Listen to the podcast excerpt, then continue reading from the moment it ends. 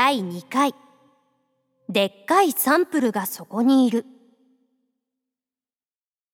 普通でないことを気にしてもそれが霧のように消えるとは。普通でないことはやはり気になってましたけどかといって先生や周りの人があなたは変だから直しなさいなんて指摘することもありませんでした。ただ私が自主的に自分たちは他の子供とは違うんだなと思っていただけのことで。でもその気持ちは、母親と関わっているうちに、なんだかもう霧のように消えてしまうんです。母にも私にも、自分たちの在り方に対して、後ろめたさや間違ったことをしているという意識がなかったことも大きいと思います。例えば、母が外国へ演奏旅行に行くと、その間私たち姉妹はお友達の家に預けられました。2週間なら2週間、よそのお家で寝泊まりするという特殊な暮らしを経て家に帰っていくわけです。母が旅から帰ってきて家にいる間は、フランス人やドイツ人たちが遊びに来たりします。本当に次々と来ます。皆言葉も文化も違う人たちです。そのうち通常はなんていう世間的基準値などどうでもよくなっていく。うちはこうなんだ。生きるってこういうことなんだ。と認めるしかなくなっていくのです。お母さんの勢いがすごかったんですね。実は親って勢いがすごいですよね。割と勝手で。そうなんですよ。毅然としているもんだから。堂々と思いがけないことをやらかす。でも楽しそうだし、誰かに大迷惑をかけているというわけでもないから、まあ、これでいいんだな、と子供も思うしかない。先ほどおっしゃっていた、決められたことを崩すという気持ちは、そういう日々とともに芽生えていったのでしょうか？決められたことが嫌だという感覚は、何かに対して反発する気持ちではありません。ただ自分がそういう性格だったということです。例えば、昔から私はとにかく外に出ていくのが大好きでした。周囲の大人からあそこまでしか行っちゃいけないよと言われると余計行ってみたくなる。自然がいっぱいの場所だからあまり深い場所に行くと危険だったんです。けれども私は完全に行ってはいけない、イコールその向こう側からが私のテリトリーと考えていました。安全領域の外が。子供の頃、金高薫さんの番組が大好きで、本はニルスの不思議な旅やアラビアンナイトなど冒険物語ばかり読んでいました。とにかく自らが動いて世界の広さを知るという内容のものばかりです。もしかしたら想像脳が思いっきり発育してしまったのかもしれません。想像脳は具体的にはどういうことでしょう？一箇所にいたくない。もっと広いもの、でかいものを見たい。うちの母もそういう人だったので、だからこそ彼女は自分とは全く縁もゆかりもない未知の土地である北海道に来たんでしょう。そんな親と一緒だから、決められたことに従わず、もっと大きな場所に行きたいと思うことは当たり前でした。お母さんも山崎さんも、その先が自分のテリトリーだったんですね。だから、置かれた場所に咲くという考えは全くありませんでした。どんどん視野を広げましょう。いろんなことを知りましょう。失敗も新しい経験もどんどん積み重ねましょう。そういう精神がごく普通に家の中に満ち溢れていました。そういう時、しっかり者の妹さんはどうなさっていたんですか？妹は私とは正反対の守りのタイプで内向的。私のテリトリーはここまで。これ以上外へは行かない。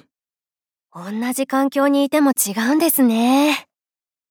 それについてお母さんが妹さんにアドバイスをすることはありましたか？ないです。それもないです。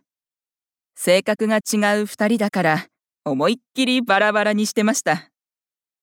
だけど、家族の共存なんてのはそんなものだなと子供心に思ってやりくりしていた。母は自分の思い通りに子供たちが育つとも思っていなかった。特性や違いを見極めた後は違って当たり前。一緒にしなくて当たり前。そう考えていたのだと思います。教育には環境を与えること、管理をすること、経験を伝えることなど様々な要素があると思うのですが、お母さんはどんな指針を持っていらっしゃったのでしょうか？母は、教育者であろうとか、母親であろうとかいう気負った意識を全く持たない人でした。というより、自分のことで忙しすぎちゃって、母的なことをやろうとすると失敗する。知らない土地にやってきて、子供二人を育てなきゃいけないということは分かっていたでしょうけれども、とにかく自分がやってる音楽という仕事が楽しくてしょうがない。子供二人と一緒に未知の土地、北海道にいるのが面白くてしょうがない。あれもこれもやろう。子供の視線から見ていても常にそんな感じでした。我々はいつも当然お留守番。ちゃんと宿題をしてから遊びに行きなさい。とかいう置き手紙はありましたけど。置き手紙があったんですね。はい。母も一生懸命頑張っているんだし、なんだかんだで楽しそうだし。手紙を見て、母が子供のことでなるべく心配を募らせないようにしよう、という気持ちが私たちにはありました。なるべく負担がかからないようにしたいと、子供ながらに思ってたんですよ。母親から行動をあれこれ指図されたこともないし、母親だからこうするというような行動も彼女にはありませんでした。では、保護者というよりは。そう。でっかい大人のサンプルが一人家にいて、それを見ていれば生きていると起こり得る失敗も楽しさも何もかも全部わかる。どういう生き方をするのが人として楽しいのかよくわかる。という感じでした。親子というより人間の集まりのような。本当にそう。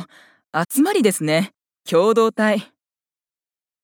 私が遊泳禁止の川に行って泳いで流されてすごく楽しかったという話をした時も母は行きたい、そこ行きたいと言い出しました。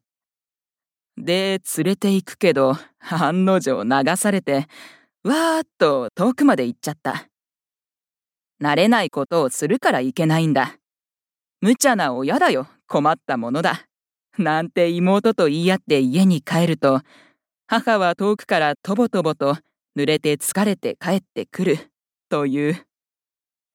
でも、ああ、楽しかったわ。またやりたい。と言ってましたけど。どうしてそんな関係になれたのでしょう？よくわからないんですが、私はどこか母から信用されているところがあったと思います。行ってはいけない場所には行くけど、妹は私を最終的に頼っていたし、責任感があることは学校の先生からも言われていた。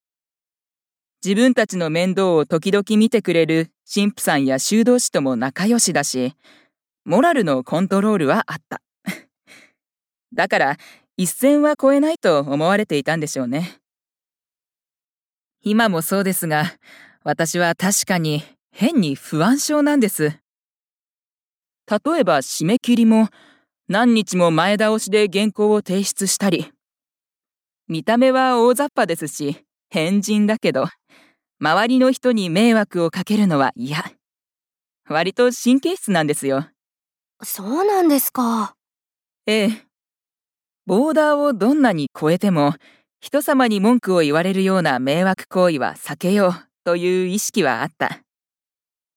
変わった母親のいる一家を支えている気持ちがあった。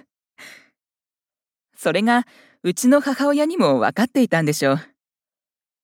小さい時から一人で飛行機に乗せられて東京の実家に行かされてたし、この子は放っておいてもものすごく大丈夫。